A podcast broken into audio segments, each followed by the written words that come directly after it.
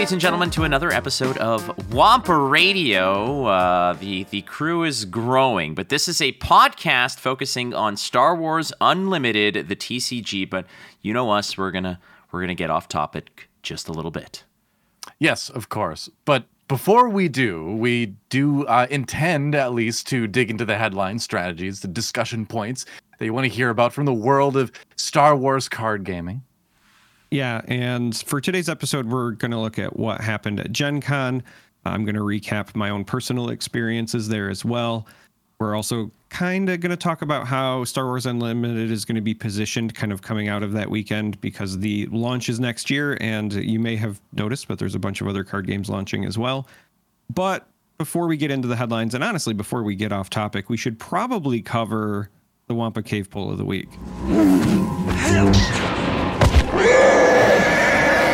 All right, so the cave poll of the week this time. I mean, there's Gen Con, there's all kinds of cool stuff going on. Uh, card games aplenty. As I think you was it you DoA? You mentioned we're like in a new golden age. I've said that a couple times lately, yeah, on social media and stuff. And I, I believe it too. As someone who lived through the last golden age of TCGs, which I consider to be like the late '90s to early 2000s, like this is this is the new one where we've got tons of games coming out. Many of them are good games. There's a ton of organized play support a lot of stores around to play at. So yeah, it's uh, I'm having more fun with card games right now than I have in like the last 15 years. It's been a while since we've had this many options, and it's not just about options because, like, you're talking about the the old school golden age, uh, DoA being the 90s or whatever. Charmer, we were all around during that time. How many times did you go to a card store and be like, "Oh, there's like a an Austin Powers CCG I can play now"? oh, it's no. like it was whatever. It, it was yeah. it was akin to like you know when McDonald's whatever movie was out would have toys relating to that movie. There was the same mm-hmm. kind of association. What was that? Just before we get into the poll, what was the weirdest CCG from like that other era that you've ever oh, witnessed? Man. Uh, so all right. So uh so I'm a Christian man and my parents wanted I I played Magic the Gathering. Uh, you know what I'm going to talk about. I know what you're going to talk about. You know too. Yeah. I so, know too. I, I played Magic the Gathering in Star Wars back then, the old Decipher game. And uh but my parents were like, "Hey, we found this this uh this Christian card game for you. Uh here you go." And it oh, it was called Re- Resurrection or uh why am I blanking on the name of it right now? But it was meant to be sort of a, a, Christian alternative competitor to Magic and all that kind of stuff. Yeah, Redemption. Redemption. That's what it was. Yeah. I knew it started with an R, and uh, and the art was pretty good for the game actually overall it was it well it ranged from comically bad to mostly pretty good i thought it was mostly pretty good the game was like very mediocre to kind of subpar but that's just how big the card game craze was that you even had like that segment of of society making a card game to try to compete and all that. So my parents bought us a bunch of that, and uh, that was that was surprising. And the thing is, I was looking this up recently because I've been collecting sealed stuff from old TCGs, so I had to get some of that. Obviously, I had to get some redemption, um, and they are still making the game. They still release expansions to this day, which makes Redemption, I believe, the longest running card game still going outside of Magic the Gathering dude. Which because it, it, predates Pokemon even. It's it's incredible. Yeah. They talk about the big three. Yeah. It's frankly the Trinity should include redemption at this rate. Yeah. Well, yeah, I, I agree. The Holy Ghost of the, the Holy Trinity of uh, of uh, the, a ghost in, in that uh, not many people know it's there. Do you so, do you yeah, know who is huge, amazing. Huge, huge, huge into redemption? By the way, who? Keith, the owner of Realm Games, used to be the, I believe, the national champion for Redemption uh, when he was growing wow. up. Incredible. That explains so I mean, much. It was not. It was not a terrible game. It was not a great game, but it was not absolutely unplayable like some of the other ones that came out. Um, but uh, that is that is amazing. I'm sure it was better than the Austin Powers card game, although I never played. Never that. touched it. Never yeah. touched it. I just found out recently that uh, the dude who played Random Task uh, went to prison for kidnapping and murder. Oh, I think I read that one point. Yep. Well, we're going way back here. Yeah, we're time, going now. We're but, off the rails. Charmer, yeah. the most obscure, but, weird one that you got to have. Uh, so we got Redemption. We got Austin Powers. Redemption. Uh, so like Redemption actually might be it. I I played it because when I was a, a, young child and my parents were divorced, my uh, abusive alcoholic father would sometimes still have control of my well-being and I was like, "Hey, I like card games. Take me to buy some magic cards." And he took me in and he looked around and then we left and he told me that it was, you know, Satan worshiping because he saw the pentagram on a revised and holy strength. Oh. And so uh, that's how redemption entered my life and I it was it's so funny like I almost repressed it until you said something DoA and now I'm like getting flashbacks oh, wow. because you're right like there was uh, like semi decent art. Uh, the the card game was not good. Uh, I just looked it up and I don't know why I'm not playing this game because it's got puns. There's a, a card Life in the Sun, but the sun oh. is S O N because it's life in Jesus. Oh yeah, right? there you not go. Like life in the sun. Yeah. So I probably well, should be playing this. Um, outside of, that, things, I'm one of the few people uh, I know that actually had a chance to play Wyvern before Wizards of the Coast shut that down. So that one might be the the most obscure a lot of times when I talk about old games that I enjoyed, when I bring up Rage, a lot of people look at me like, oh, "What yeah. is that?" But that was yep, a werewolf game. I, I, just really liked the art, and I liked werewolves when I was that age. Like it was, uh, I think I was like twelve or thirteen. It was the perfect timing for me to get really into that. Um, I still stand by the Alien versus Predator was a lot of fun uh, mechanically because everything was asymmetrical as far as win conditions go, and and they did a good job there. I played the Harry Potter game that a lot of people forget was even a thing. It was just really that. bad magic. Uh, the Gathering. So like instead of you know islands and swamps and whatever, you had books, and then you had your different characters specialized in different teachings from Hogwarts, right? So you know Hermione was a, a potions person, and and so on and so forth. Mm. Um, First yeah, alchemist. I, yeah. For, first Alchemist, sure. So yeah, I mean, as far as like the most obscure one that I have probably played, it's Wyvern, just because that one had a very short lifespan. If if you don't know what I'm talking about, this was like the other game that was coming out at the same time as Magic the Gathering, and they got bought out there's actually more to the story, uh, but it has yeah, been shared with me in confidence. So I will just say that they got affair. Yeah, I have a sealed box of uh, Wyvern boosters actually. At, uh, wow. Yeah, that was one of my one of the pieces I picked up for my collection. Yeah, that's like a piece of history. Yeah, we yeah, we pretty should... interesting mechanics too in that game. We should have like just a, an episode one day where we just dig into our treasure troves of collections and such because I know that between all of us we probably have just random odds and ends here and there, whether it's sealed or not. But the most important element here is the Star Wars aspect of the of old yes. card games. So let's give you the results here for the cave poll, and I want to get your uh, what you voted for and your thoughts on it. The cave poll was what is your favorite legacy Star Wars card game, as in a defunct now no longer being printed Star Wars card game. Again, because of the uh, limitations of the CEO of whatever company it's called right now, we can only put four options up there. Star Wars CCG by Decipher. Young Jedi, also by Decipher. Fantasy Flight Games' is Star Wars Destiny, as well as uh, Wizards of the Coast gave a shot at Star Wars TCG. The winner by uh, Leaps and Bounds, which I have absolutely no. Uh, again, uh, somebody commented that the results of this poll uh, are merely indicative of the fact that not enough people have played Star Wars CCG for by Decipher. But 52, 54.2% wow. say Star Wars Destiny. 32.2% say Star Wars CCG by Decipher, 13.6% on Star Wars TCG by WotC, and a big fat solid zero freaking percent by the bastard stepchild of all Star Wars card games, apparently, Young Jedi. And I'm going to go first with you, DoA, because I voted for Star Wars CCG. I don't think there was any any uh, secret to that. Uh, where, where did you lean on this poll?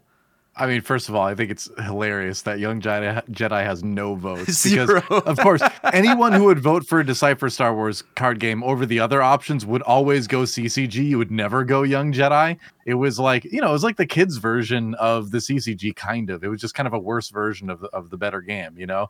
Um, but uh, I I picked Star Wars CCG. Obviously, like I competed in that way back when. I absolutely still I still play the game. I absolutely love it.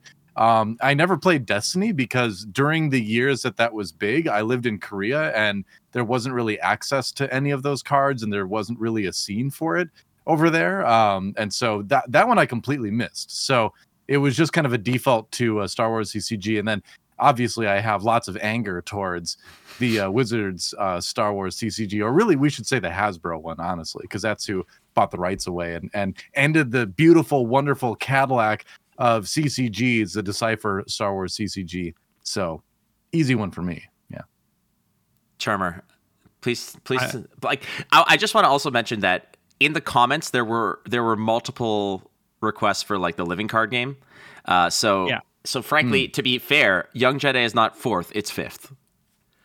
That that is probably fair. I will say that that might have also just been a, a wording error on our part because in my mind this was a poll of specifically like the collectible slash trading card game options, which is why I think mm-hmm. Young Jedi is included over the living card game because even totally I agree. enjoyed the LCG over Young Jedi.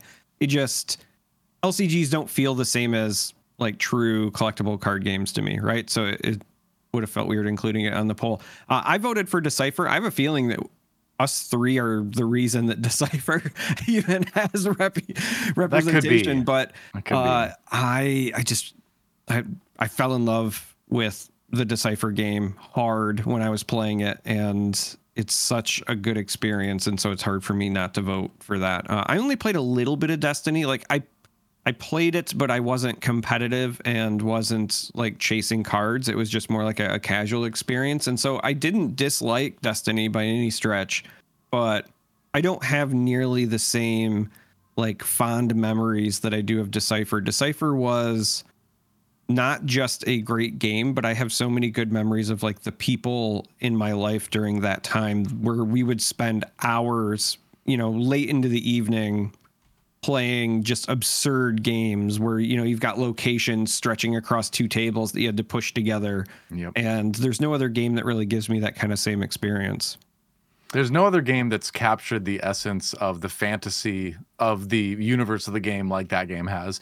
You you know every deck you build in that game you feel like you're living out an actual part of the star wars fantasy in a way that's like never been captured before and i don't know will ever be truly captured in that way again so it, it really was something special but i do have to say I think this poll is slightly tainted as well.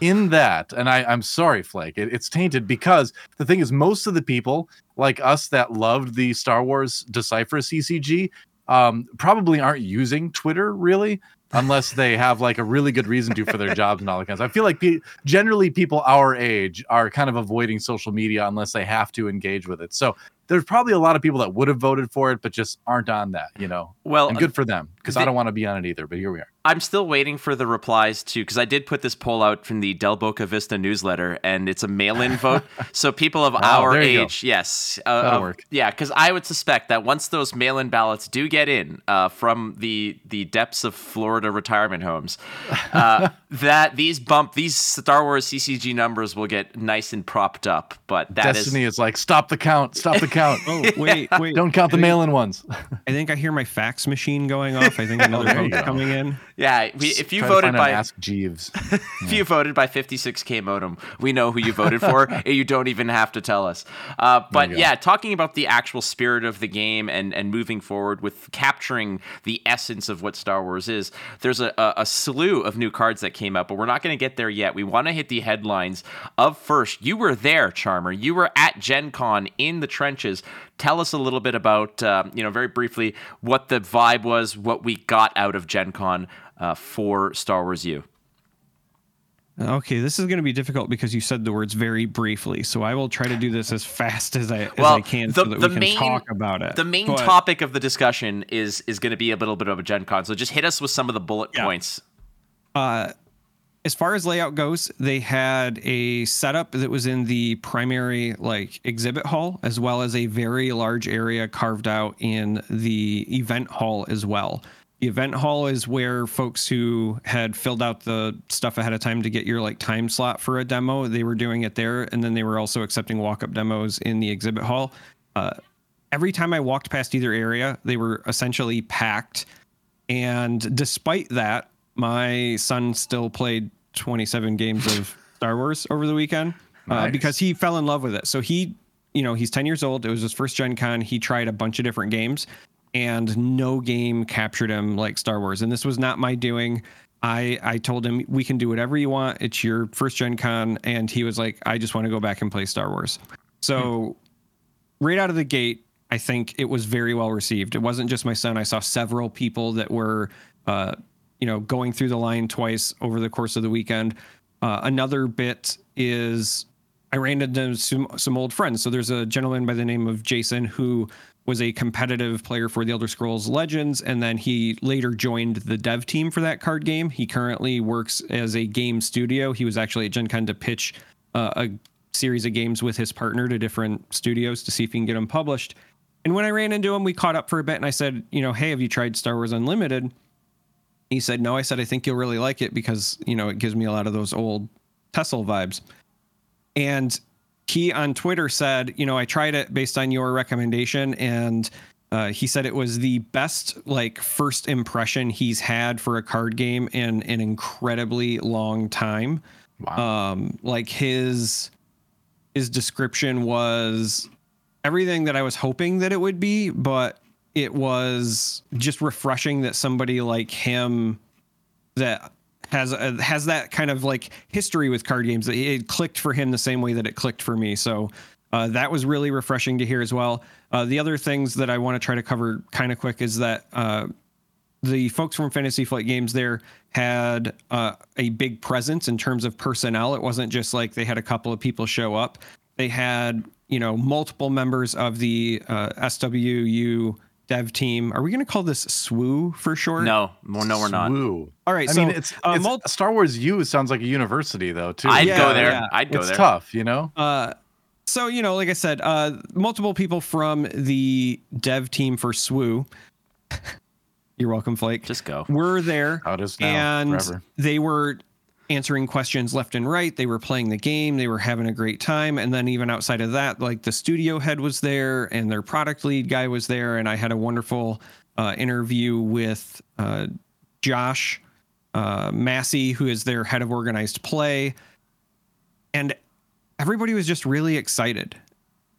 And it was infectious. Like that's the best way I know how to describe it. They, it wasn't like, hey, this is a job thing. Like this was it, it, had that feeling of this was their baby and they were finally getting the chance to like show it to the world and they were kind of giddy with that excitement of we finally get to get the feedback and, and get it in people's hands and it went incredibly well. I learned a lot from my interview with josh and i also got to see in person some of the gamegenic products as well that i know that we're going to talk about in a bit but i will just say that they are every bit as impressive in person as they look like in any of the photos or videos that people have seen so uh, that was great. It was just, it was very positive on all fronts. My experience was positive, but it was also great seeing my son and people I respect and complete strangers all kind of fall in love with it. And it was also very refreshing to actually talk to the folks at FFG and have it feel like they are equally as excited about this game. Beauty, beauty. Cool. Uh, like you mentioned, though, there's uh, other things that were released there, like the GameGenics uh, partnership, of which we found out about last week, but we finally got a nice look at them. And DoA, your first impressions here of the GameGenics product reveal. Uh, I really like how they use the sort of like mini snap style case to hold your leader. That's that's neat. It's it's uh do you does a little mini snap kind of thing come with it or does it just hold like your standard? It, it comes it with it. Comes with I would imagine it, it and does. the one okay. that it comes with has like this sliding edge thing so that it when yeah. it goes in it's very like fitted it's not going to rattle around too like so okay. the quality was very good but it comes with it that's that was my only little concern with it is that like if we end up getting to the point where like there are some leader cards that are like very valuable and very collectible you know first of all i mean a lot of people probably wouldn't put them on the outside of their case but you know if they did how easy is it to just like swipe it out of there you know because we've all I hate to say it, but we've all been to card game tournaments where things have disappeared. And so, yeah. as uh, physical card game players, it's something we always have to be kind of aware of. But that, that's the, you said it's in there pretty snug, though. That's the uh, that's the Yu-Gi-Oh winning in strategy, uh, which is basically steal your opponent's uh, opponent's deck. It's happened, uh, but yeah, that's yeah. that was a concern. The fact that the snap is part of it, and now they've shown like here's a heroism, here's a villainy version. There's going to be a uh, there's going to be a vigilance version as well, of one for each aspect. So much like Magic. It looks like you son of a bitch, Swoo, uh, is now really digging into the color pie that Magic is very known for, and has really is really sort of tapping into the identity of uh, and, and the the the connection that players will have with particular playstyles, which leads into the article that they printed about specifically vigilance. Because last week they had an article, mm. I believe it was about uh, heroism uh, versus villainy and where those differ and how these are two special aspects. But now they released an article discussing vigilance. And basically, uh, you can go check out the Star Wars Unlimited website for the full article. But it basically digs into the fact that vigilance is a aspect that is very centric, centered around and I am using the terms they use defense and control, wherein keywords such as sentinel and even restore are going to be very intimately linked with uh, with this. Charmer, your thoughts on? I mean, I like it. I like the fact that they're really taking uh, taking stock in the fact that players are probably going to be like, well, I'm a blue black player, I'm a Dimir player from Magic, and trying to tap into that kind of that ideology and how people adhere to particular ideologies and from the get go, they're just like, it's already baked in. Like, if you want to be a control player, you're going to be playing vigilance related things. Uh, do you like this uh, and, and how they're already, you know, establishing this themselves in this kind of stuff? So, myself, I really do like it because it's going to, again, kind of be familiar for people coming from other card games. I think that's actually one of the beautiful things about this game is that if you've played any other card game before, there's probably something in the mechanics and design of this that will ring true to you. You know, whether it's again the initiative system from Artifact, the two lanes from Elder Scrolls Legends, or in this case, as you called it, the the color pie that we know from Magic is kind of represented with the aspects here. And because this is a leader centric game, and people are going to latch onto an identity, allowing them to also latch onto an aspect identity, I think is also uh, really great, uh, really neat. And then it's not just baked into the the game design, but it's baked into the products as well. You can tell they're leaning into it because those Gamegenic boxes, if uh, you haven't seen the photos, they are the colors of the aspects, and they even go so far as to have uh, the aspect symbol on the boxes. So, like I hmm. sent Flake uh, a picture of the black one, but you can see on the top that it's also got the villainy aspect, right? And cool. to go a step further, when I was there, they had told me that all of the deck boxes are designed with at least three pieces, whether it's the drawer, the top, or the box itself. And that was on purpose because if you are playing a tricolor deck and you want to mix and match, you can have all three colors of your deck represented with those products. So they already are leaning very heavy into whatever way you want to combine your aspects and you know have that player expression. It's going to be available. So from card design, I like it because uh, we had a conversation before we started recording where DoA said, "Hey, I don't like blue and magic. I know what color to avoid here." Great. That still lets you kind of pick a lane and go with what works for you. So I I dig it.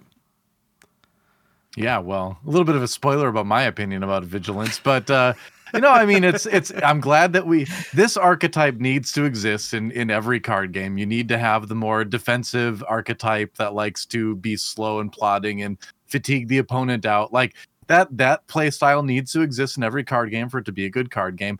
I just have never preferred to play that way. I like aggressive things. I like tempo-y kind of things. Um, and so I could see splashing blue, you know, into a deck here and there. I'm sure there's some vigilance stuff, especially if they get deeper into sort of the mill side of things. There's a way to play aggressive mill in most card games. So if that exists here, I could see myself giving it a shot. But yeah, for the most part, like uh, the the slower defensive style of play is is not as much my thing. So, but yeah, like you said, I mean, there needs to be something for everybody, and it's good we've got this archetype kind of already establishing itself a little bit in uh, in the game. And next month is command so we'll wait for that. And now this is where oh. we just the wording of that is like wait till next month uh, and we'll get command and that's like three weeks away and i don't know how i feel about that because we'll that, get some like dripped release cards uh, yeah, uh, between now and then you know? But we've been on life support here we've been spoiled up till now, given the fact that yes, we're fully aware that we're still like six months removed from the card actually, the game actually getting released. Is what I'm hopefully, you know, it's like my hope is like January, February, but still, yeah, I get it. We we need the slow drip. We they kind of have to throttle back. Gen Con's over.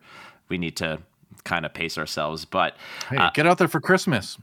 Christmas I, presents. Please, yes, exactly. Yes. Do it now. And you know Merry what? Christmas for me. Damn right. And you know what? You know what about this, DoA, is the fact that mm. we all like to do our Christmas shopping in August. So just release it tomorrow. Well, like Yeah, that makes sense. Yeah. I'm I'm not going to argue with anybody about wanting it now, like yesterday, oh. but I do also just want to say let's put on our uh, our speculation hats. Bear with me, right? Mm-hmm. We just okay. got vigilance. We know next month we get command. So let's call that September. So what if we then get uh, October is aggression, November is cunning. We got a primer on heroism and villainy together, but I don't think that really explains those factions individually. Mm-hmm. So let's say heroism for uh, December, you know, because it's hero time. Uh, villainy for you still got redemption January. yeah, yeah, yeah. Uh, well, villainy for January, and then release February 2024. Sure. That's that's my speculation because they've said 2024, but all signs I think point to early 2024. So I'm I'm gonna mm. hope and pray that they're gonna wait for the holidays to kind of die down, and then early February that'll be the release. I, I did not get this info. If you're if you're listening to this, this was not something that was told to me at Gen Con or anything. This is not inside info. This is purely speculation, but this is what I'm gonna go with.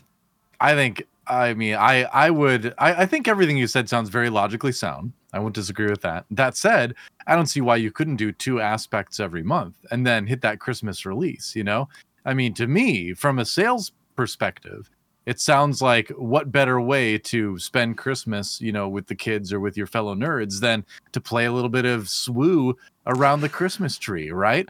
So uh, you know, just don't get too close to the fireplace with the paper cards. But aside from that, it sounds like a great uh, sort of Christmas, uh, you know, experience. So I'm still, I mean, but that said, knowing card game releases, if they would have been releasing it this year, we probably would have heard that already. So to be honest, it probably will be early next year if I had to really make an accurate yeah. guess. But my my my heart of the cards wants it to be this year yet. So yeah, do two so so here's my other like piece of hope because they keep saying 2024 is the release and then they don't mm. give us any more info. But if you go to the website, it says releasing globally or excuse me launching launching globally 2024 so maybe oh. we'll get a north american launch in december around christmas and then yeah. globally will be that wouldn't be outside the norm for what's happened right. in other games so I'm for it. I mean, we'll sure. See. Here, you hear, you heard it here first, ladies and gentlemen. This is a Wampa Radio exclusive with all kinds of asterisks and warnings associated with it. The game will be launching in December, not actually. Uh, we do have a, a, slew of new cards that have uh, trickled out. Uh, some of which were uh, from Gen Con, but some of which were as as recent as literally half an hour or an hour ago. We are currently recording this at a 7:15 p.m. Eastern Time on August 9th. So anything that happened after this, we're not we're not on the hook for it. But let's let's go through them one at yeah. a time, and we'll start with what is now becoming uh, possibly just a meme. Uh, it is. Chewbacca with uh, his face looks like a trash compactor. I mean, he is so angry and so um, uh, we we referred him as Grimace last time, but he is he's gone into full yeah. Grimace mode. It is the a Chewbacca, a leader unit, ground unit, aspects of uh, heroism and vigilance, a seven drop. Uh, it'll it has the action of uh, tap it, play a unit that costs three or less from your hand while and also paying its cost. It will gain Sentinel uh, for that particular phase. Uh, the epic hmm. action of when you have seven uh, seven or more resources is to deploy it. It's a two nine with grit and sentinel. That grit and that sentinel, Chewbacca is going to be a house and one hell of a uh, something to deal with. Can you give him overwhelm? That's that's my question. Like give him overwhelm towards the end, and uh, then you're just sending a ton of damage through no matter what. But this could be that sort of tempo style that uh, I was talking about earlier. The heroism vigilance, right? Where you ha- set up some blockers, you play that tempo game where you're trading with your opponent and just kind of getting a bit of damage through here and there. And you're the one who always kind of has the board advantage. I could see blue white being sort of like that thing if you went more towards the uh, the sentinel side on blue. So that's kind of interesting to think about. Less on the uh, healing side the other bit that jumps out to me about this particular card is that if we get any sort of combo decks that are relying on certain units to stay in play, this gives you a pretty cheap and cost effective way to continue to play weenies that serve as speed bumps to protect your combo pieces because this totally. is a you know board centric game where the attacker chooses targets. So if you put something down and you're trying to set up a combo and you don't have any way to protect it they're just going to attack whatever that unit is right? They'll pull it off the board. So just being able to say hey this card that you know it's meant for my early curve but i drew it late in the game where it's not as effective but now i can use my leader to use this as a, a protector for some sort of key piece. Like that's a big deal. There's a lot of high health stuff in in blue as well. So like chewbacca having grit could be sort of an indication that if we have other ways to give things grit that would be a great involve or a great addition to this deck too where you have a bunch of sentinels but then also if you don't one shot them then they're going to start getting stronger and that's a threat that might come back at you. So, yeah, the more I look at it, heroism vigilance might be a kind of a fun combo to play around. It's good. I like it, and it's also yeah. very thematic in the sense that the more you poke Chewie, the more the more he gets angry, right? And it's true. If there if if there's an upgrade to give this dude overwhelm, oh my goodness! Like you said, like this might be one of those situations where at one point he's just had enough. He's taken eight damage. He's uh, he's a 10 a 10 1 and then it's mm-hmm. just full force through the whole uh, the whole aspect of uh, of their defenses and uh, and crush face. But huh. Next, you can. I'm just looking at some of the other. Oh, sorry, I'm just. Yeah, you've yeah. gotten me into the theory crafting mode. I'm just looking through some of the other like uh, cards here too, and you could use things like repair to sort of like keep people right in that sweet spot where they've got a good amount of damage from grit, but they're still fairly healthy. Obviously, Vanquish can get oh. rid of some things. So yeah, a lot of there, there's the other card, so we can use this as a good segue. Yeah, that was revealed, which is the two one B surgical droid. So this is yeah. a one cost ground unit that's in vigilance. It's got a one three stat line, but on attack you may heal two damage from another unit. And so if you get to the point where you can deploy your Chewbacca, right, your leader, it's got a nine health and sentinel. So if you're also then using these tiny droids to continue healing him, you are just going to wall off the ground. Like that is a mm. massive unit. It's gonna be tough to get through, uh, especially since there's a lot of these like support units. Because like a one drop one three is already a little bit difficult to to get off the board, and against like aggression decks that mm. want to drop cheap high attack uh, characters like the stormtroopers or something, do they really want to trade into a surgical droid or do they want to go face? You know, like that's yeah. that's a, th- a, thought process as well.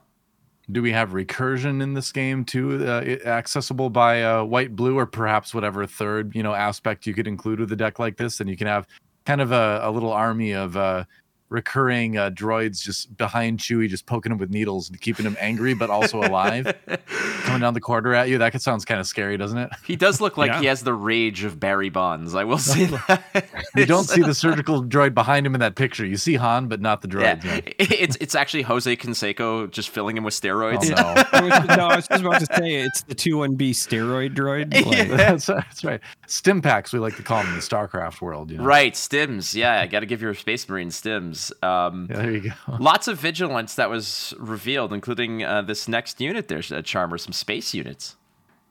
Yeah, so on the space side of things, we got a patrol craft. So the system patrol craft is a four cost vigilance in the space realm. It's a vehicle and fighter with a three four stat line and has the sentinel keyword, which might not seem like that big of a deal, but based on my playtesting, now granted it was just starter decks, but based on my playtesting at Gen Con, Sentinel in space, I think, is going to end up being a, a, bit harder to come by. And mm. I think that's why this has a weird stat line because paying four for a three four doesn't really feel that good. But I think Sentinel might be coming in a premium. The other reason this card jumps out to me is that that four health survives a tie interceptor and that is also i think going to be a really big litmus test once we start getting into the constructed side of things. Fair point. Yeah. Um, and I, I believe you can heal across battlegrounds too right? So, for instance, the droid could heal the starship. From watching through the playtest stuff, I believe they said you could do that because it just says a unit. Yeah. So yeah, yeah, unless it says another ground unit, then yeah. you can go across. That's that's why the droid is good, but it's also why like Vader is so impressive and Luke is so impressive because right. you know they do damage and shield just a unit. So. Mm-hmm. And so we assume the ship flies very low, then the droid just like pokes it as it goes by. Kind of. just again, now we're now we're going back to the fact of like we're talking about this thematic and the weird stuff that you can do in Star Wars CCG, and like Charmer, you're mentioning about training a Jawa to become a Jedi Knight. I put a Jawa through a trench run to bring down like now we're we're doing these low low altitude flybys so they can get these steroid steroid. Yeah, makes sense. Yeah. Um, well, uh, you know, Vader had a pretty sweet ride, duh, and I think that's our next one. He did, yeah. The the TIE Advanced, technically not Vader's TIE Advanced X1. There, that's a different ship, but this is the model of ship that he pri- piloted. I think it was the supposed to be the prototype, but anyway, uh, it is.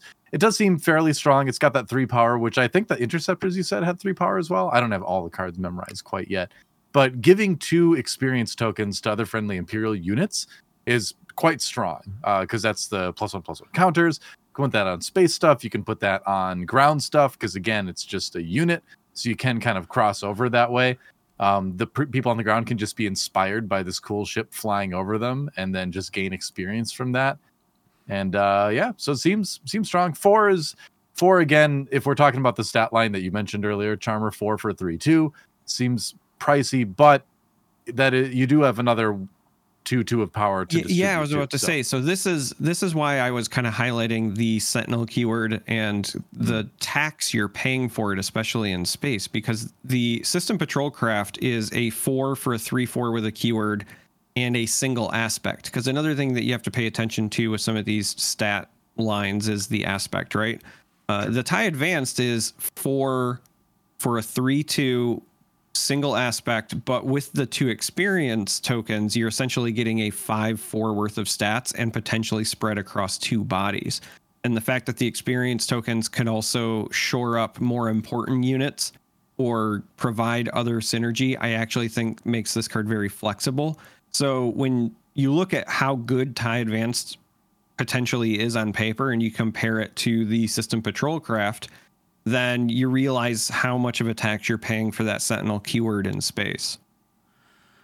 Decent ship, yeah. in my opinion. I like anything that allows you to pick and choose what you're improving because oftentimes this ship is not necessarily the end all. It might just be an annoying buzzing threat in the air.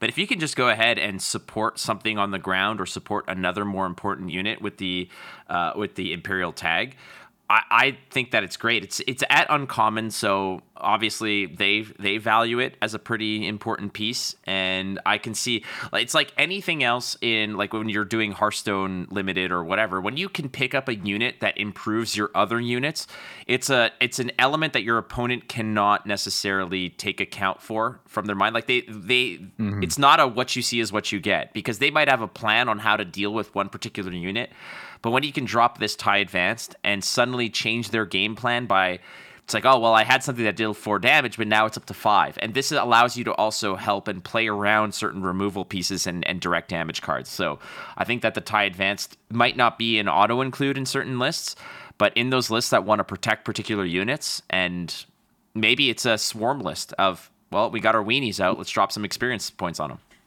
One other bit that I want to emphasize is because this is a split arena game, right? We have the space in the ground.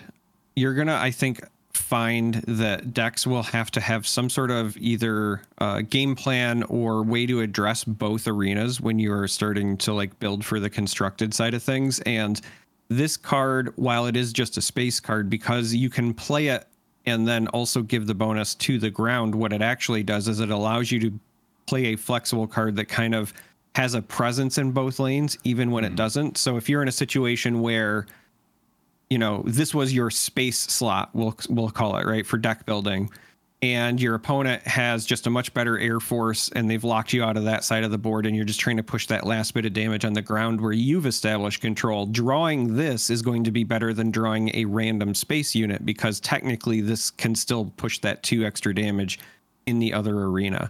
Similarly, if you're also trying to reinforce your ground, maybe you're playing like Cell Block Guard, right? The Sentinel Imperial Stormtrooper card that's already been revealed. Being able to throw an extra two health on your Sentinel to help protect your ground is a pretty big deal. So uh, you're right, Flake. In Hearthstone, anytime you could play a card that also buffs or helps another card, like that's good. But it's even emphasized further when you consider that you kind of have to shore up both sides of the board, and this allows you to do that. I dig it. Um, I have been waiting. Yes. And waiting for this particular reveal. I already have people who have messaged me, and when it was revealed, I had, I think, uh, uh, my inbox blew up with people from the community saying, It's here, it's here, Han Solo is here. And I love this card, not because it's just Han Solo, but for a particular reason, of which last week, Charmer, we were talking about the whole aspect of the ridiculous charge into the stormtroopers to confuse them and break them apart and break up the sentinel. And here is the artwork of that scene from a new hope where he is charging towards the stormtroopers. It is a 7 cost card. Han solo the reluctant hero his tagline is underworld. He's not a rebel yet. Um, he is a 7 cost cunning and command i believe it is with a 6 6 uh, stat line. cunning heroism, heroism uh, sorry cunning yeah. heroism my bad. Mm-hmm. Uh, I'm I'm thinking ahead with his. Uh, you know, I see. He I gets see the command later on. Yeah, yeah. I see the that's, command in him. Is what it is. that's the third movie. Yeah. um, ultimately, he's got ambush, which is essentially you may ready up and attack an enemy unit right out of the gate. So it's got the equivalent of rush in Hearthstone, but it has what is technically a keyword in other card games. However, they haven't really attributed a keyword to it. It says while attacking, this unit deals combat damage before the defender. So it has offensive first strike. So it'll deal 6 damage first and if the unit dies, then it receives nothing on the on the return fire. I think that this card is going to be a massive massive headache for a lot of people. Yeah, I mean, this is it's clearly one of the strongest cards they've revealed so far. Which, of course, it's Han Solo. Uh, one of his what I assume is going to be many iterations over the expansions, but um, it is easily one of the strongest cards they've revealed so far. Just in the ability of to do damage instantly, and then also do damage without any really chance to respond in combat and six takes out most of the stuff they've revealed so far. Um, there's a couple that are higher, and there's a couple that are equal. But even if it's equal, like he can one shot Emperor Palpatine, right? I mean, like uh, if if Emperor Palpatine's already hit the board and Han Solo comes out, he just pops out and kills the Emperor, unless there's someone there to stop him. So that's kind of interesting thematically. But like, uh, yeah, he's strong. Like Chewie on the other side with his Sentinel, which yeah, just makes no go. sense. But Charmer, what do you think about this card? I think the card is very powerful just because it's likely setting up minimum two for one trades. So you're going to play this and you're going to pull a unit off and you're going to get the full six six worth of stats still on it. Because like let's be honest, you're not going to crash this into something that's bigger than him. You're going to use it to just eat something that's there. So mm-hmm. uh, this is just a very nice two for one. It's a removal on a body. Uh, I know that you know, we mentioned that he can trade into the Emperor, and we're going to cover that card as well. But I, I think that this is meant to be like the heroism version of the Emperor. Now, they're not quite the same card, but I think they both fill very similar roles. Uh, I will say the only thing that really jumped out at me about this keyword was that he doesn't have a ton of uh, tags. It's just Underworld. Mm-hmm. Right? He's not a rebel or anything like that. He is just a member of the underworld, and it makes sense at this point I in like time because he's just kind of yeah. like you know the the scrappy smuggler. But that also could be a factor later on as we have more things that interact with each other. Well, he... I'm glad they're starting like this. I'm glad we're not getting like full on, you know, fully developed Han Solo, you know, general of the uh, Republic and all that kind of stuff uh, of the rebellion. I I'm glad we're seeing the iterations. There's a, there's a couple characters that have different versions because you have your leader one and then you have your unit one, you know.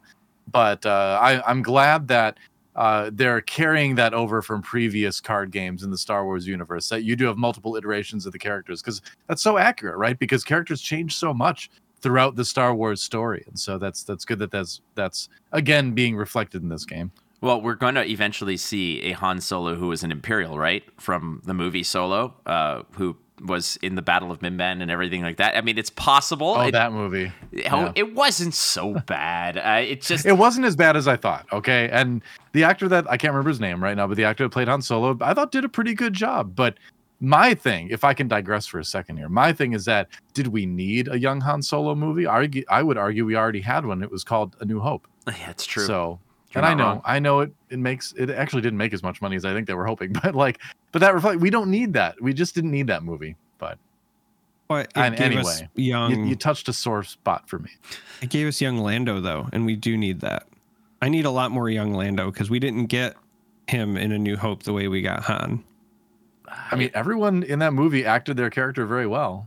I, I have know? to say, I thought I thought the movie was like I've watched it I think three times now. I think that it's definitely not my favorite by any means. I don't think it's one of the best. I think that it it does what it wants, what it was sought out to do, which was tell us a story about it. The one thing I didn't like was that you take Han Solo, who in this card is not a rebel. He's a mercenary. He is he's in it for the money and you know the pretty mm. girl that he's might rescue and smuggler. Yeah. He's a smuggler, exactly. He but he says it. I'm in I'm in this for the money. That has always been about that, right? He is still the smuggler, he is still the scoundrel.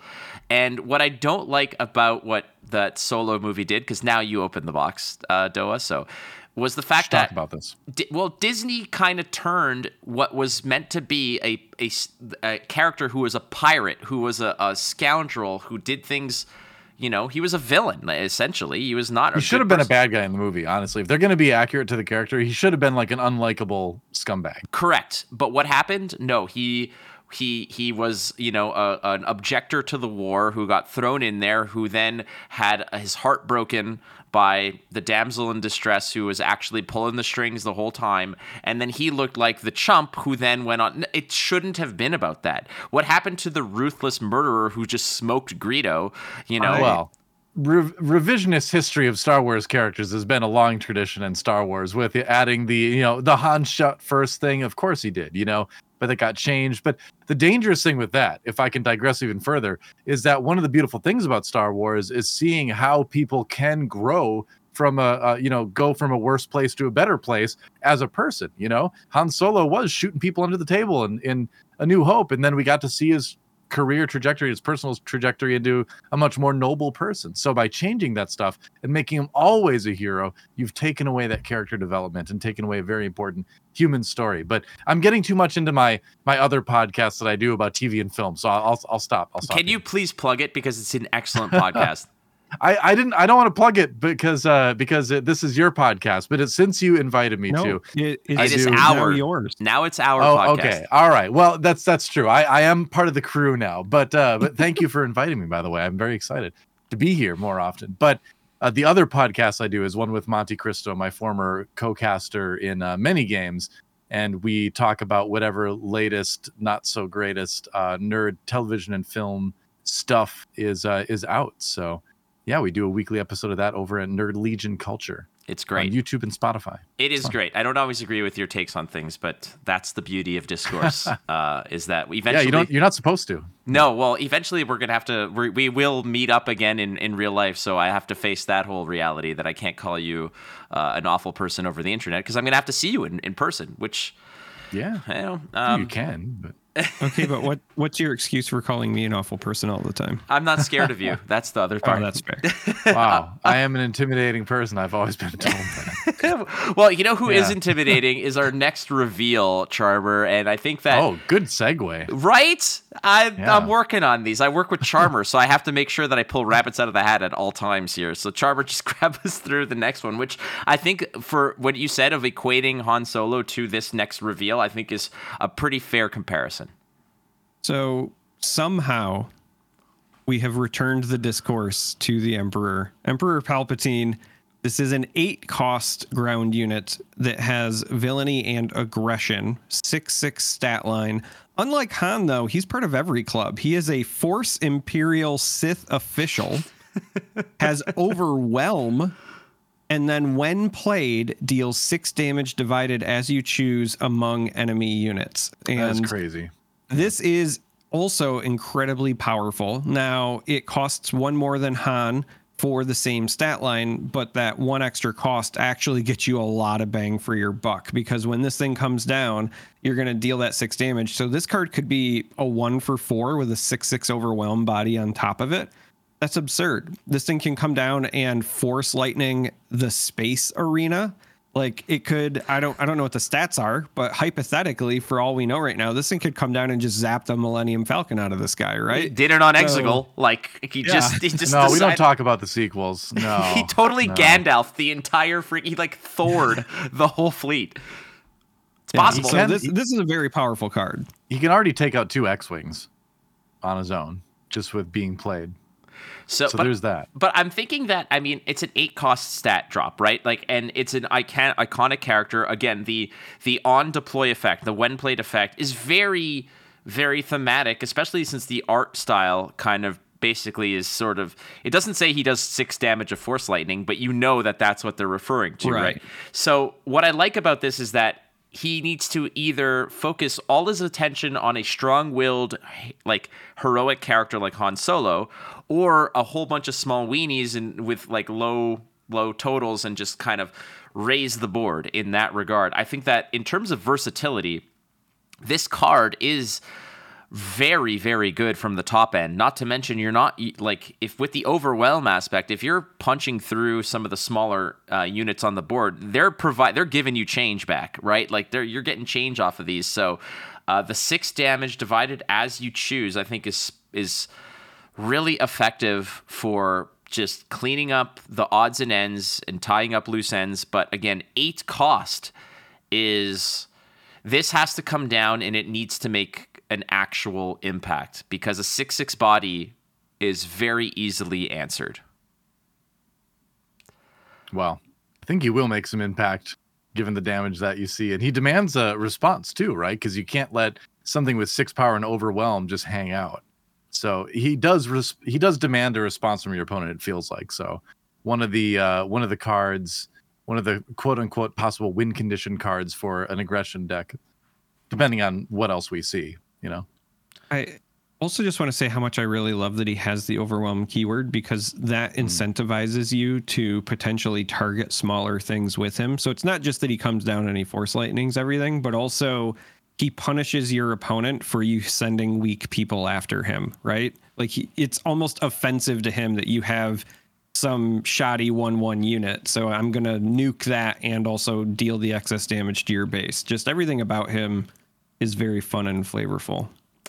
We have one of the fringe characters. Oftentimes, uh, in Nodoa, you and I were talking about it. Actually, we were all talking about it when sometimes where Star Wars CCG is just got free way, free reign to create the lore behind certain background characters. I feel like they this did. is this that's is crazy. It was great, yeah. but that's what gave some personality to that. You know, a character that was in a frame for a half second, and now they have an entire backstory. Uh, this one is a uh, vigilance villainy four drop unit in the on the ground. Lieutenant Childsen, the Death Star prison warden. Um, mm-hmm. Was this the one who uh, Han and Chewie just had a slight weapons malfunction and beat the living piss well, out that's- of?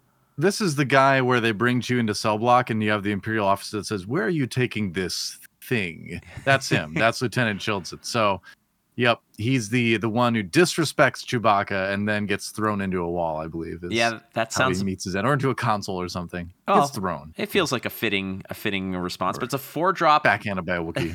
Yep. just throw, just plastered his his indenture into the sidewall of the bulkhead. It's just still there. Uh, it's a two two. Imperial official Sentinel built in, and it has a when played reveal up to four vigilance ca- uh, cards from your hand. For each card revealed this way, give an experience token to this unit. So if you've got the right recipe, this four drop can become a 6 6 in a hurry. So this, I think, is you. Ha- I feel like you know, th- even three. I think you're ahead on three vigilance cards. Uh, if you're showing two hmm. and it's just a four four for four with Sentinel, I think you're doing all right. But the fact that it has Sentinel and could be a six six as a four drop, this to me is good enough where you might lean heavy into vigilance to drop four copies of this card in your deck. I thought it was three. I think it only have max three in a deck for deck building. Is it three? I think it's three. I think it's three. I think I think it is three. Oh, it is three, but you can yeah. reveal. Oh, Either that's no way, confusion. You can still reveal. You would four. want to you would want to run three. I think if you were playing him, I agree, I agree with that. Um, and I I like that his ability is thematic in a way to his character where um you uh you reveal something that's not good uh as part of playing him because you know he revealed kind of a, an unsavory part of his personality when he called Chewbacca a thing in the movie and in the game you have to reveal four cards from your hand which is not good because then you know being in the action phase they can kind of predict around what you're going to possibly play for the rest of that phase which can be kind of detrimental so thematically very appropriate well done fantasy flight I want to go a step further on the theming. oh yeah He is a prison warden with Sentinel, right? So he is clearly guarding people. It's just in this case, it's supposed to be the prisoners. So you've got that part in. But the when played to me is by himself, he's just like this weakling. He he's your typical middle management, right? He mm-hmm. he's the boss, but by himself, not really effective. But the more people that you reveal, aka the more potential guards that he has on standby watching this prison, the more emboldened he becomes. So I do really like that. I also really like that on paper, this card does look really powerful, but the more you kind of think through the thought process, it's very hard to pull off the plus four because you start with six cards in hand, you resource two. So you're only going to have those four cards. And so chances are by the time you're playing him, if you want to get the full effect, you probably had to skip playing something for a turn or two. And that's your payoff then. You get this cost effective big unit because you took a turn or two off. I also want to revisit something Flake and I keep mentioning, which is that we're very excited for the limited formats. And this is a card that would potentially reward you for including cards that you would have the aspect tax for just because they maybe have uh, vigilance, but some other aspect, but you can use them to buff him, right? So imagine you're drafting and you're playing, you know, primarily vigilance, villainy, and command. And so you've got uh, Childsen in your deck. Maybe you consider running that uh, heroism vigilance card just because you want that extra vigilance counter, right? Like there's there's a lot to this, and I really dig it. You know, I think too. The other thing is he's he's vigilance villainy, and we have seen some pretty strong card draw in villainy already in the "I Am Your Father" card. Which, by the way, I can't believe they remade Browbeat with this card because that that was one of the. In case you're unfamiliar, there's a card in Magic, a red card called Browbeat that does basically the same thing, and it was one of the strongest cards in red when it was out because it really is like it's either a big amount of damage or a big amount of card draw. So it's just strong, and for the cost too, it's it's very inexpensive at three. It feels like so you know you can use that to possibly load up your hand with a bunch of blue guys for a big uh, Childsen turn too. So maybe if you're playing you know vigilance, uh, villainy, and then I would imagine you know then obviously aggression would be in there if you're using Vader as your leader or something like that. Then uh, you could have a situation where you could include card draw to make him a little bit more viable. Otherwise, yeah, without card draw, it would be hard to get the full max um, buffing for him. So that is that is a good point to think about. Last, uh, not last up. We've got a we got a whole bunch actually. Uh, Yeah, there's so much. yeah, we got we got to pick up the pace here. So we'll go to Obi Wan. okay, all right. Obi Wan Kenobi, a six drop. It is a vigilance and command unit, a four six force Jedi. So there's actually those are separate aspects here. So we maybe have thought that force was what would touch all the you know all the force sensitive, but now we have Sith and Jedi, so those are separate as well. It is a Sentinel unit, and when defeated, give two experience points to another friendly unit. So one single unit gets basically plus two plus two ongoing. But if it's a force unit, draw a card. So this is again to the whole thing. If you strike me down, I will shall become more powerful than you could possibly imagine. Uh, if it's a force unit, draw a card, almost like talking to Luke. Like Luke, shut off your super sophisticated targeting computer and make everyone lose their minds and, and as their life ha- lives hang in the balance. I I honestly think that this is a a good card. I just don't think it's a great card because I think the stat line for it for the the cost and everything is so so. Um, I would have liked a little bit more oomph, but I, then again, the when defeated aspect I think is fairly strong. Um, uh, and you just, I think that players might be able to play around it by killing the other stuff and then killing him, so there's no death rattle effect of buffing something else. Yeah, being a sentinel, I suppose, makes that a little bit tougher because you can't do it with just your units. You have to do it with like an event from hand or something like that, or some ability possibly. Um, but uh, I think you wouldn't play him unless you were going to be pretty sure you would get the card draw out of it. I, I agree that I don't think two experience tokens is like enough to make him, you know, super great. And and again, like we're saying all this with having a very incomplete picture of the way the set looks overall, right? I mean, there's a lot more cards that we haven't seen, so our opinions could are subject to change, I will say. But as it is now, I think you could theory craft that you'd want a deck with a lot of force units in it to kind of guarantee that card draw. Because if you don't get the card draw, doesn't seem quite as good. I agree. Charmer, any... yeah, I, I I would just say that this card is very clearly meant for decks that want to go the long haul because paying six for just a four six sentinel mm-hmm. is nowhere near good enough. That is way overcosted. So the only way that you're willing to do that is if you're trying to get all three parts, which means you you get the body, you get the experience, you get the card draw, and you live long enough to play whatever it is that you drew. Now, granted, vigilance heroism seems like it's going to be your go long deck, so that makes sense. But if you're not getting all facets of this, then it does look a bit uh, overpriced. The big one, DoA. Yeah, hit us with the big one. I mean, the big one is is vigilance, right? Is am I right that this is the first legendary they've they revealed for the game? Yes. Yeah, and I mean it's it's a double vigilance as well, which uh, means you do have to have two vigilance aspects in your among your your hero and location combined. Otherwise, you're paying that extra tax for whatever one you're missing. But honestly, I would say even if you're only running a one vigilance thing, you'd probably still include this because you pay. I would be okay paying six for this card.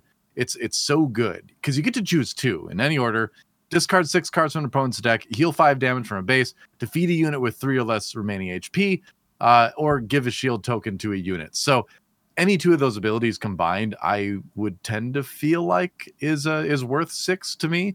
Uh, but if you can get to vigilance, you know, so much the better. I'm sure there's going to be decks that are able to do that. But um, it is it is a strong card. What what do you think? Do you like this where it's just a lot of different options at once, and that's what makes it strong? Do you like that style of card? Well, let's look at uh, other card games. For example, Flesh and Blood. Why is Enlightened Strike so popular and powerful? Because it's versatile. Yeah. Because it allows you to. Uh, it allows it to, itself to be uh, effective in various circumstances. given, do you need to go tall? Do you need to go again, or do you need to recover resources? E Strike can do all of that. Vigilance uh, is, like you said, even with the double vigilance tag on it. I think that's on purpose because they want people to pay for six for this. And uh, I don't think that there's going to be many decks that are going to double vigilance in terms of their actual aspect ratio. I just think mm-hmm. that they're rewarding those who really want to double down on a vigilance deck. This card does everything that you want it to do. Uh, it, it progresses, it either protects or progresses uh, whatever your game plan is by defeating a small unit, giving a shield token to protect one of your important other units, discard your mill your opponent if they're close to the end. Like if you get this late game, milling six cards to your opponent can be a game breaking play. Finally, fi- re- heal five to your base. It, for control decks, which Vigilance says it wants to be, um, the first two options of heal five from your base and mill your opponent from six might just be that last straw that broke the camel's back against an opponent who has been bumping their heads against totally. your sentinels and your restore units to try and finish it. And suddenly they're like, oh, damn, we're down to the last eight cards of our deck. And you're like, actually, you're down to the last two cards of your deck. So sorry, not sorry. I think that this card, as the first legendary, is bonus, huge time bonus, awesome card. And it leads me to believe that every aspect is going to have a double aspect legendary.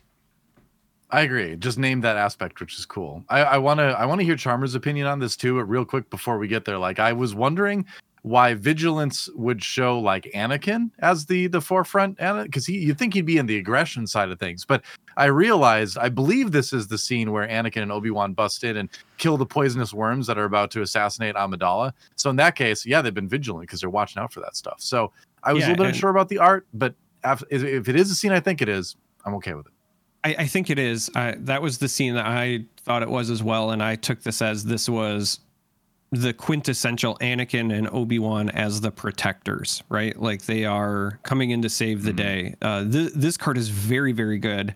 Uh, even if you're not using it to stall the game out, it's very likely a two for one when you play it. Even something as simple as destroying a unit with three or less HP and then giving a shield token to one of your units. If it's ready, you can then turn around and get another value trade. So it's almost like instant two for one. But the thing that I like most about this, it's the first legendary. It's incredibly powerful. And so they give it the double aspect, as you said, because they likely want sometimes folks paying six for this. And the reason that that really resonates with me is because you're more likely to be paying that tax in a limited format like draft or sealed.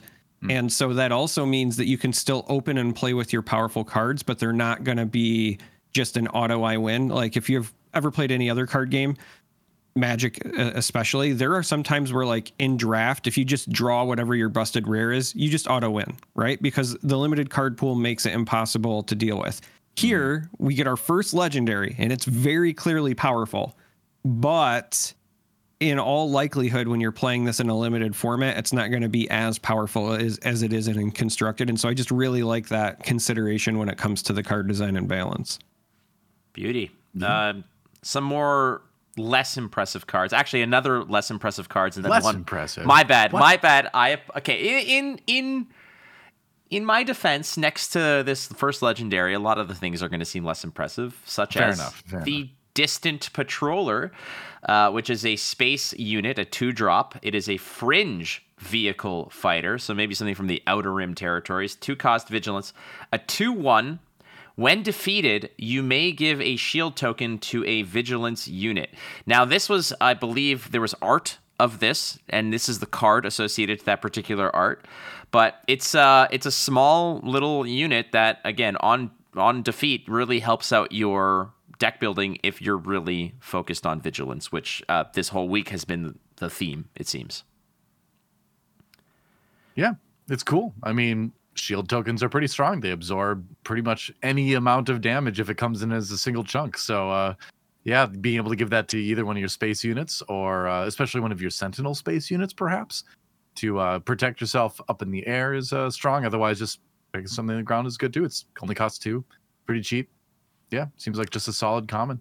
Or is it uncommon? Uncommon. It, uncommon. It's uncommon. uncommon. I, yeah. I think the biggest issue with this is that you're going to see the kind of risk and reward it's not the sort of card you want to play turn one because if your opponent has an answer right away and there's yeah. no other unit for the shield, then you're going to have a bad time. Uh, if you can actually get the value out of this, then you know you're cooking, right? It's a very cheap shield generator on a body, but it could be a dead card in certain situations. Just watch when Palpatine comes down and smokes six of these in one go, and nobody gets shield. that's that's yeah. that's the beauty.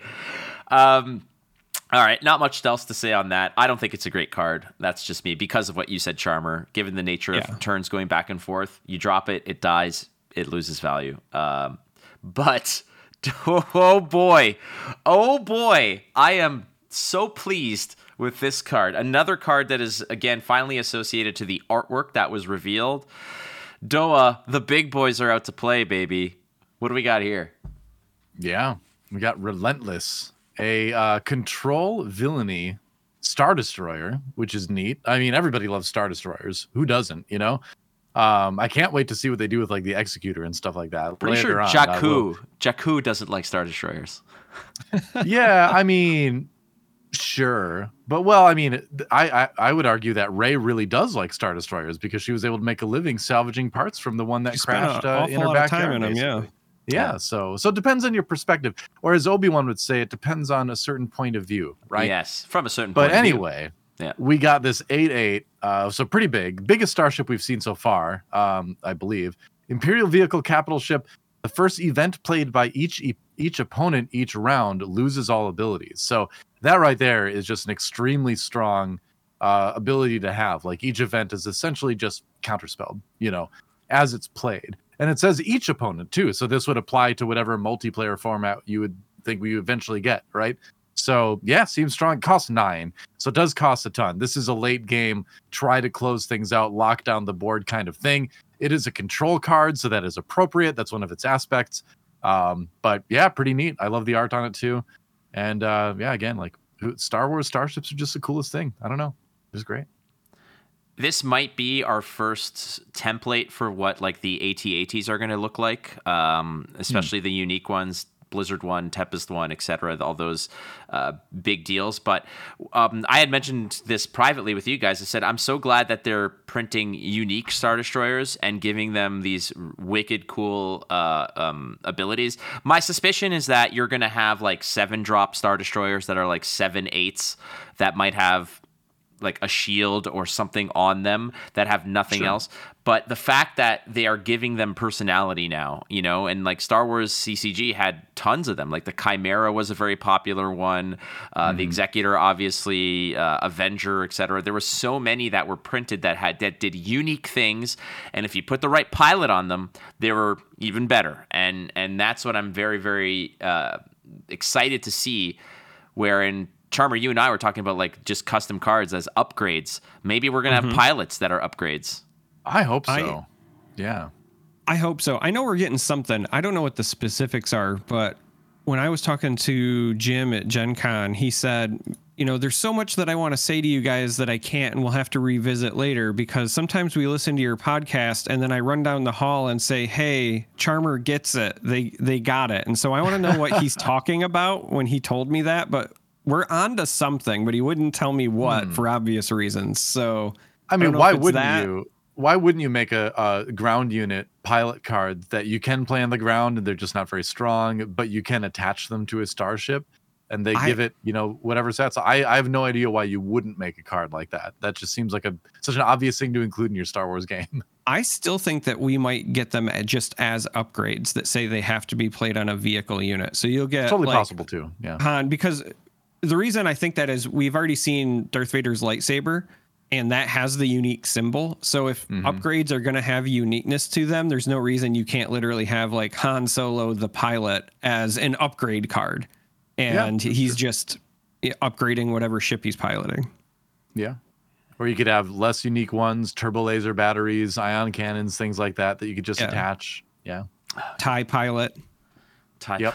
Uh, so yep. that that that essentially wraps up the leaks and the spoilers that we've we've received. Uh, well, again, no leaks, no leaks, no leaks. You're right. we all above board here. Yeah, yeah. We're, we're not greasy uh, like that because we like this game and we, we want to we play by the rules here on Wampa Radio. But again, it's August 9th. These are all the cards that are officially released up until this point this evening. Um, let's talk real quick uh, before we get to the mailbag uh, Gen Con just went down, and like we said, there's there was so much else going on at that event. Uh, a lot of the headlines were mostly buzzing about the the sheer magnitude, the the seismic impact of Lorcana that was there, and you know, however it went down is none of our business on this show. But what we want to talk about necessarily is where Star Wars U fits in with this new wave. And Charmer, you were there. Um, DoA and I can only kind of discuss based off of it's all like hearsay and, and just you know all rumor and such and, and from the pictures and the and the response i know a lot of people listening were there but for you that was there was star wars Unlimited getting, you know, what kind of attention was it getting? Because the, all the eyes were obviously on Lorcana. A lot of the spotlight was being attracted towards that side.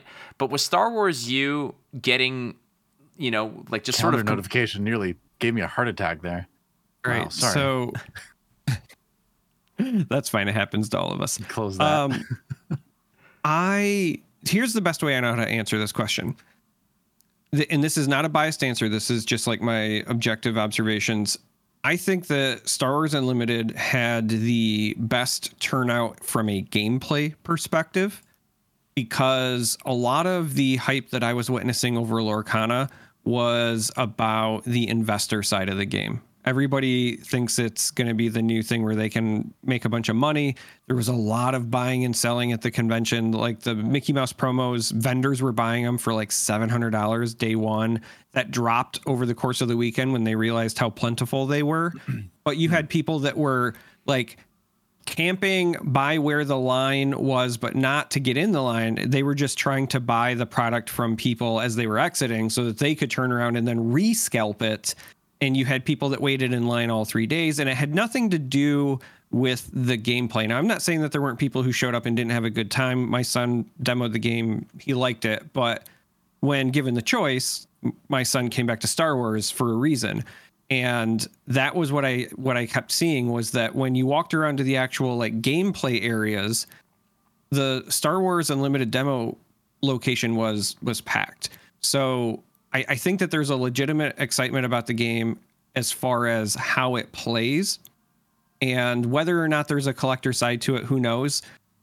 Obviously, the Disney adults are going to ramp things up. I also think, if I'm being entirely honest, the combination of it being a uh, Disney product with the fact that those D23 promos were selling for like five grand prior to Gen Con people thought, okay, this might be my chance to earn five grand with whatever. And so I think a lot of people went into that weekend thinking, like, how can I make money off of Lorcana instead of how can I enjoy Lorcana? That was not the case. With this, because it's not being released yet, you couldn't buy product. It was strictly a, hey, how do, can I enjoy the game and what can I have to look forward to? So there's excitement about the gameplay, excitement about the products. I know we talked about the deck boxes. I took some pictures. Uh, there's also sleeves that are already being produced. There's ones with Luke and Vader, and then ones with um, just like a generic Star Wars Unlimited logo, but it's got like a light side and a dark side field to it as well. Uh, the other thing that I, I really wanted to highlight, and I actually took a picture, as dorky as this sounds, uh, of the sleeve of one of the shirts that the FFG guys was wearing, hmm. because they had a thing. At first, when I saw it, I thought it was a a C3PO reference, but they actually have this thing that's C3OP and it is their mantra for organized play. And mm-hmm. it is how they plan on building the foundation of this game and the user experience. And it resonated with me so much that I was like, hey, can I take a picture of that? Because I want to talk about it when I get back. Uh, the C3OP is their three C's of organized play it's connect, collect, compete. So connect is emphasis on the casual play, collect is emphasis on the people who want to chase cool stuff, and compete is for us competitive guys. They have this trifecta that they know they need to focus on and they care about it so much that they printed it and put it on their shirts, right? Like that resonated with me big time and I was very very excited for that. And the fact that you know when this game launches there's going to be sleeves and deck boxes and tokens like the Gamegenic tokens i took a picture of that as well there's like uh, you buy them together, but there's 55 pieces all for helping to play the game right out of the gate. Everything they were doing is with intention. And when I talked to the the team, they kept saying like, "There's so much we want to tell you, but we have these things set up with specific beats in mind because they know." how they want the game to go and they know what their vision is for it being successful and they don't want to do too much too early or not do enough right? So they have a very distinct plan. But the fact that again they sat down and they thought about it and said this is important enough for us to like create a plan, adhere to it, follow it, again was very reassuring uh, to me as well. And then the the last bit, this one was um, new info, so I, I do want to make sure I cover it at some point on the broadcast. Uh, when we were kind of talking about the C3OP thing, and then when I had an opportunity to uh, directly interview Josh Massey, the organized playhead, uh, he was mentioning the graphic that he had released and that we've already referenced, right? There's the casual side with the pre releases, weekly play, and store showdown.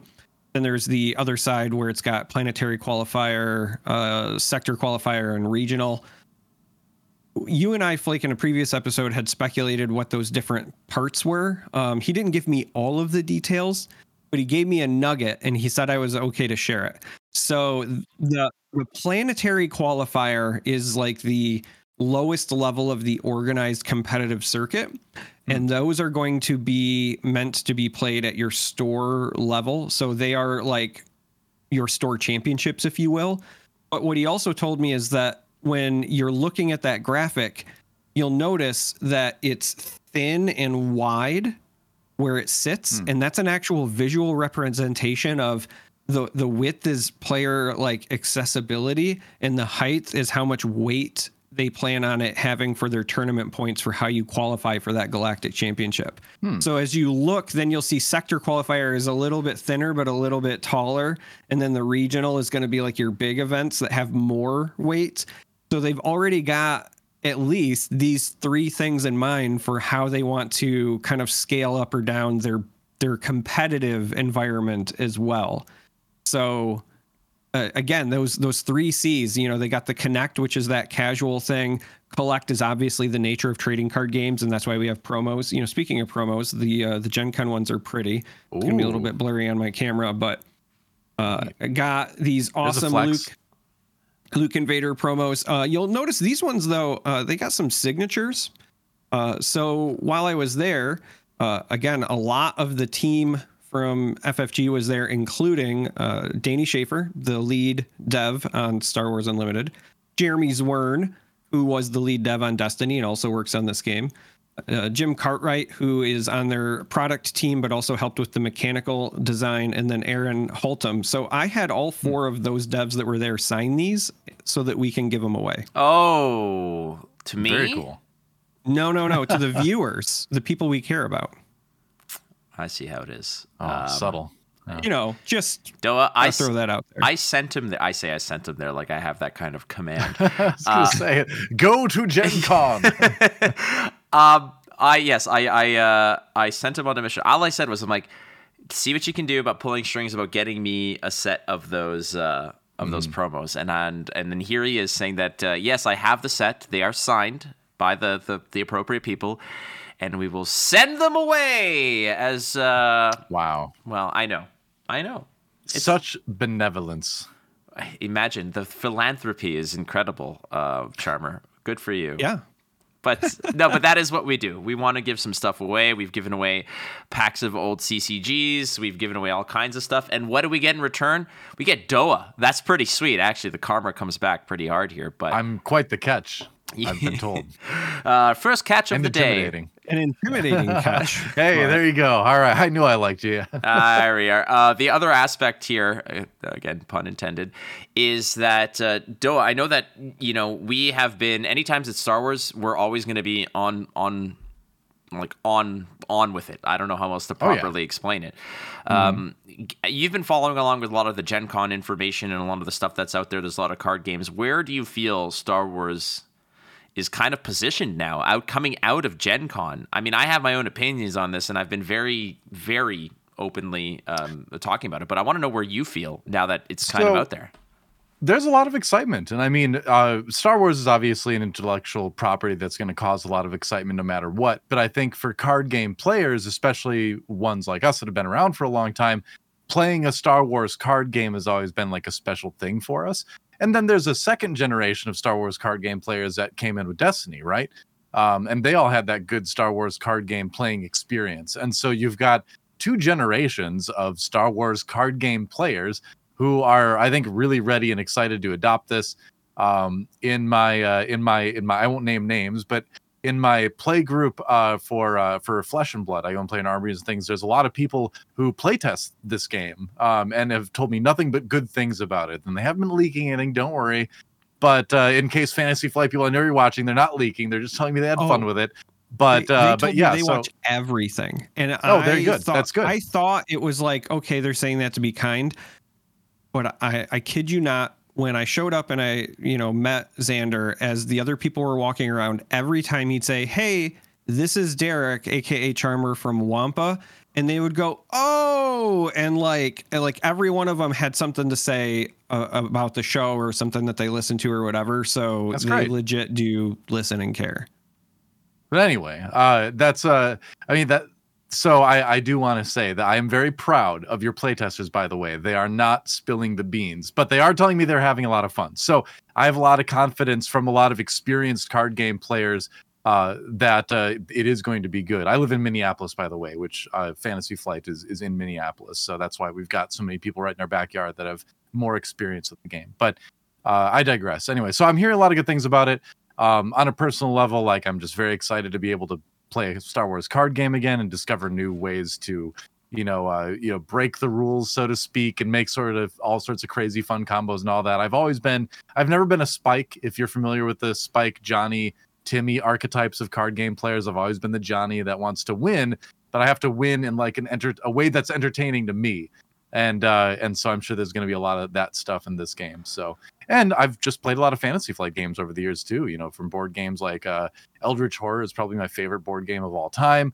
Uh, to then uh, the L5R LCG, I was deep into that game. Uh, Unicorn Clan, forever, by the way. But uh, I, to the extent where I was going to like big tournaments in, uh, like Monty and I, my my former co-caster, we drove from LA to Phoenix to play in a big L5R tournament there back in it was pre-pandemic, so uh, back in early 2019, I think that was. So yeah, so I've had good experience with Fantasy Flight card games in the past too, so I am excited about this for a lot of different reasons.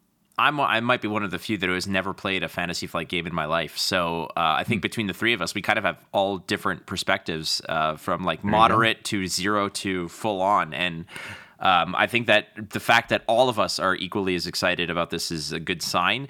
And I know that this is a Star Wars Unlimited podcast, but I think that one thing that we can all kind of attest to is that we do have the integrity of if we don't like something, we are happily would happily say it. And um, you know, uh, I I had a I had past tense a pod, uh, a Lorcana podcast. Uh, I when I began to just not like it and not I felt like this wasn't for me.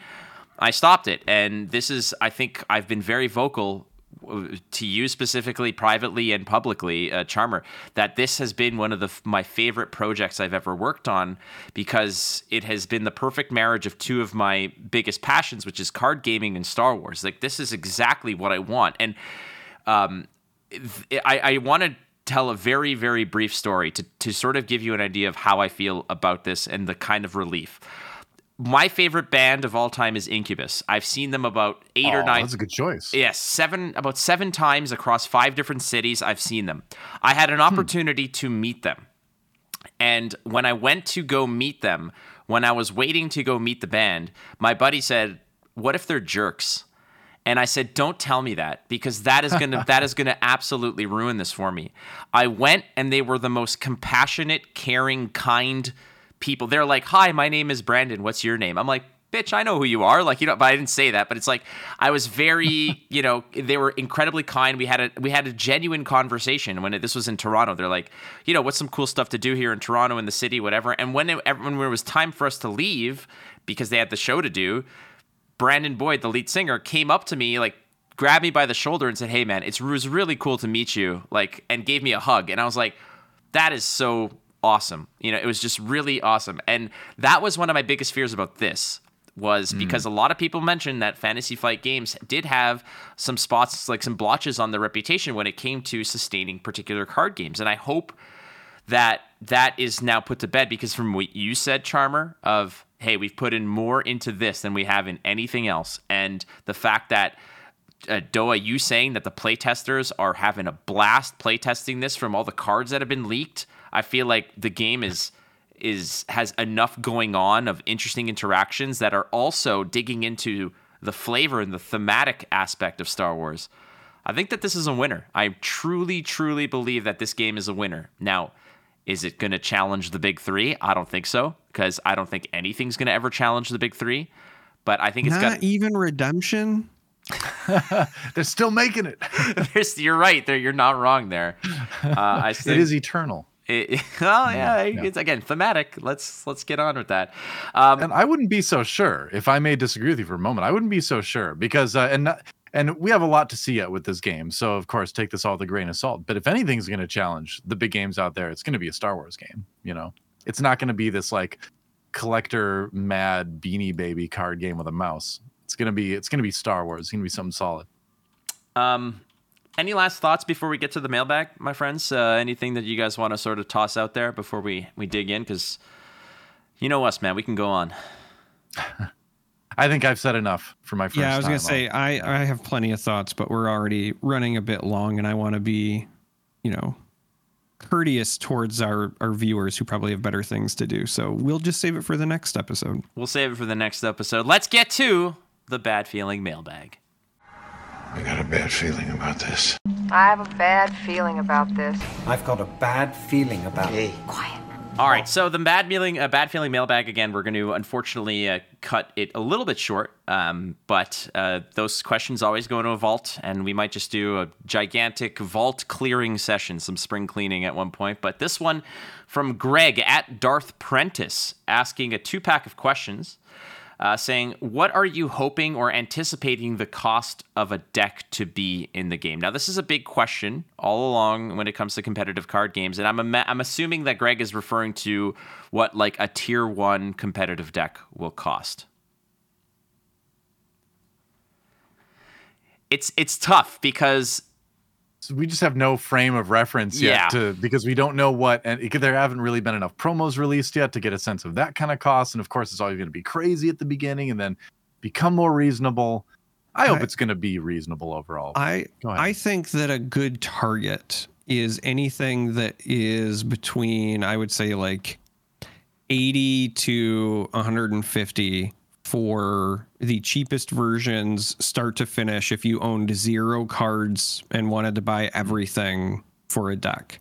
Because a lot of the current industry standards like if you're trying to get into pokemon for example and you don't care about the extra ultra vmax shiny versions of stuff it kind of falls into that range. Uh, battle spirits is in a very similar place where uh, it's about 100 bucks for the most competitive deck right now if you're just trying to buy the cheapest versions. So i think that if you can just fall into that range where you're competing with some of the better options um, come in cheaper than say like a magic or a flesh and blood then that's a good thing. And then have your you know alternate arts or whatever be more expensive. I yeah can totally I mean, I, I just bought. Um, I paid about 120 bucks for the about 80 percent, 80 to 90 percent of a competitive one piece deck, um, and we've talked about this before when it comes to the right balance between collectability and accessibility. I bought the cheapest versions of everything, like all the super rares or whatever it was, because those who want to bling out a deck have the opportunity to pay more. My deck that I bought that costs, I think, altogether about $150, a competitive deck, could have cost about two grand if I wanted it in the full on blinged out version. So we're gonna see what Star Wars wants to do, but I, I think from from just a like an all encompassing perspective, in order to have the right you know appeal to players who want to get into the game and look at what the competitive decks look like if those decks in their cheapest forms and fashions are above $500 that is a wrong move and they're doing it wrong.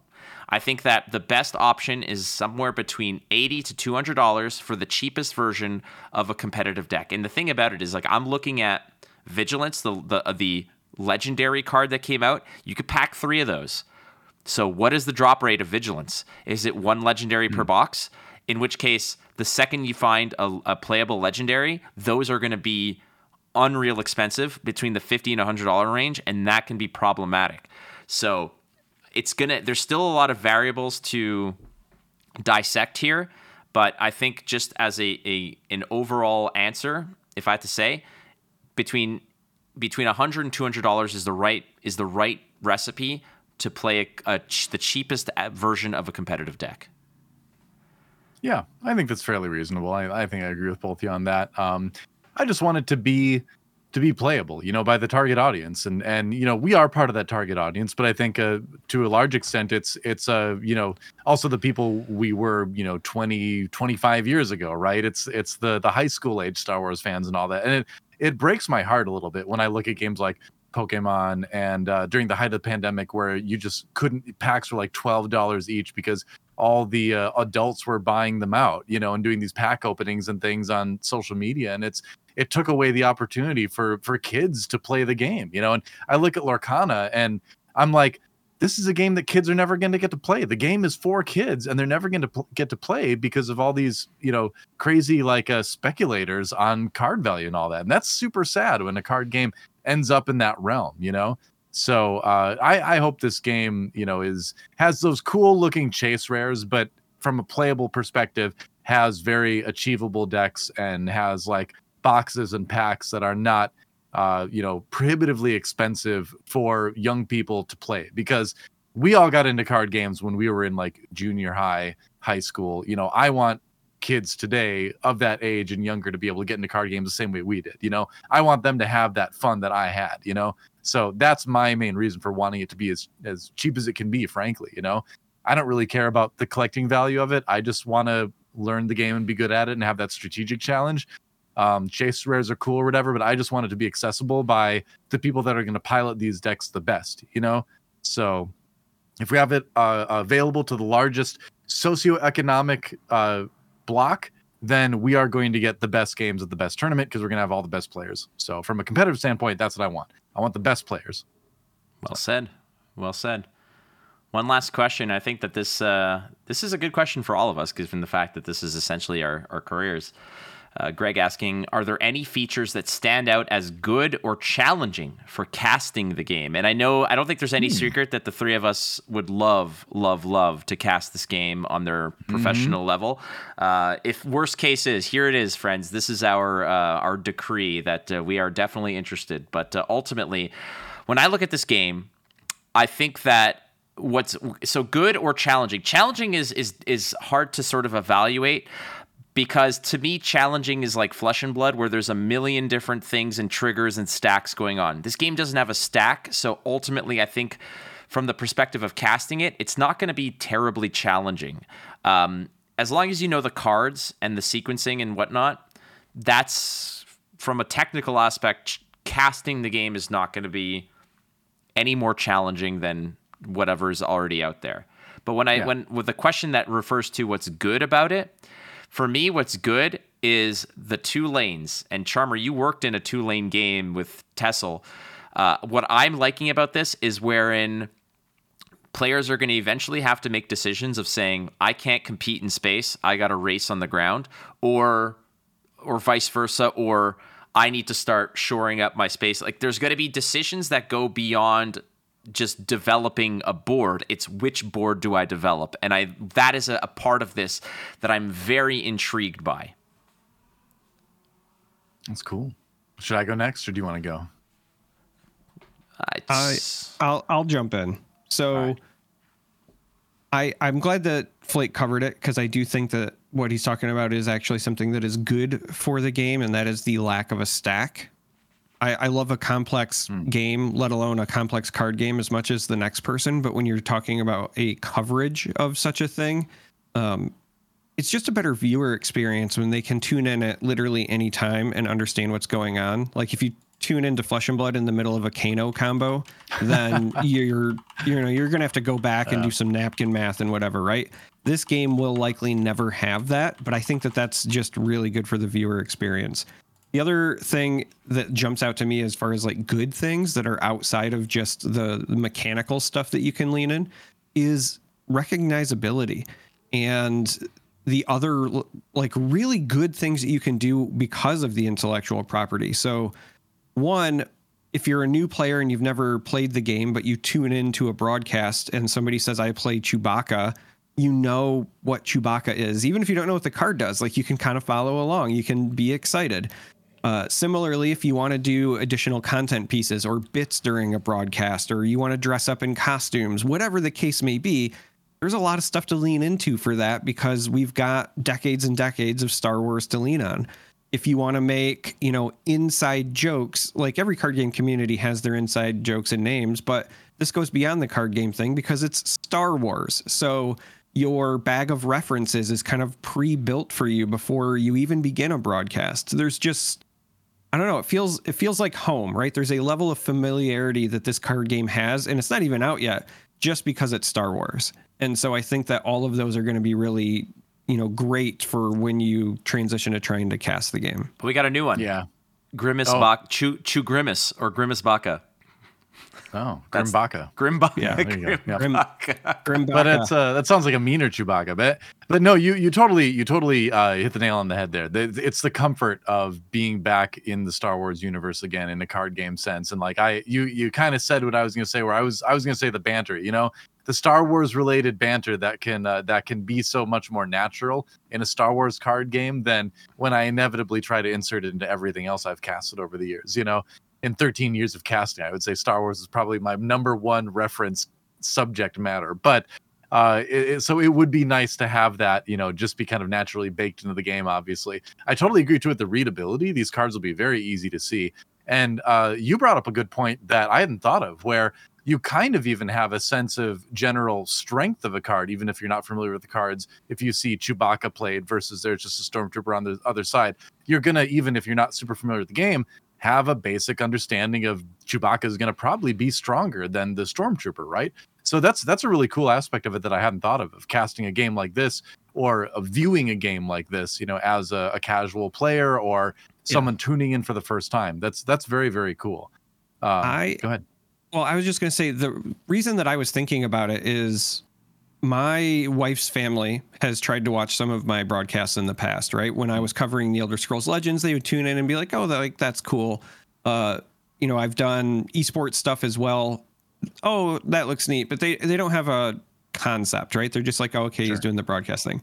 But I feel like even without knowing anything about how the actual card game plays, if some of my wife's family watched me covering this game, they would have a better understanding because they just know Star Wars, right? Like they might not know exactly what happened, but if I get really excited because somebody played the Emperor and then they see somebody's like side of the board disappear, they know that something important happened. Emperor is an important person. That's clearly a big wiping play. You know what I mean? So mm-hmm. I I just think that that level of kind of communication across the subject matter is going to be really really neat.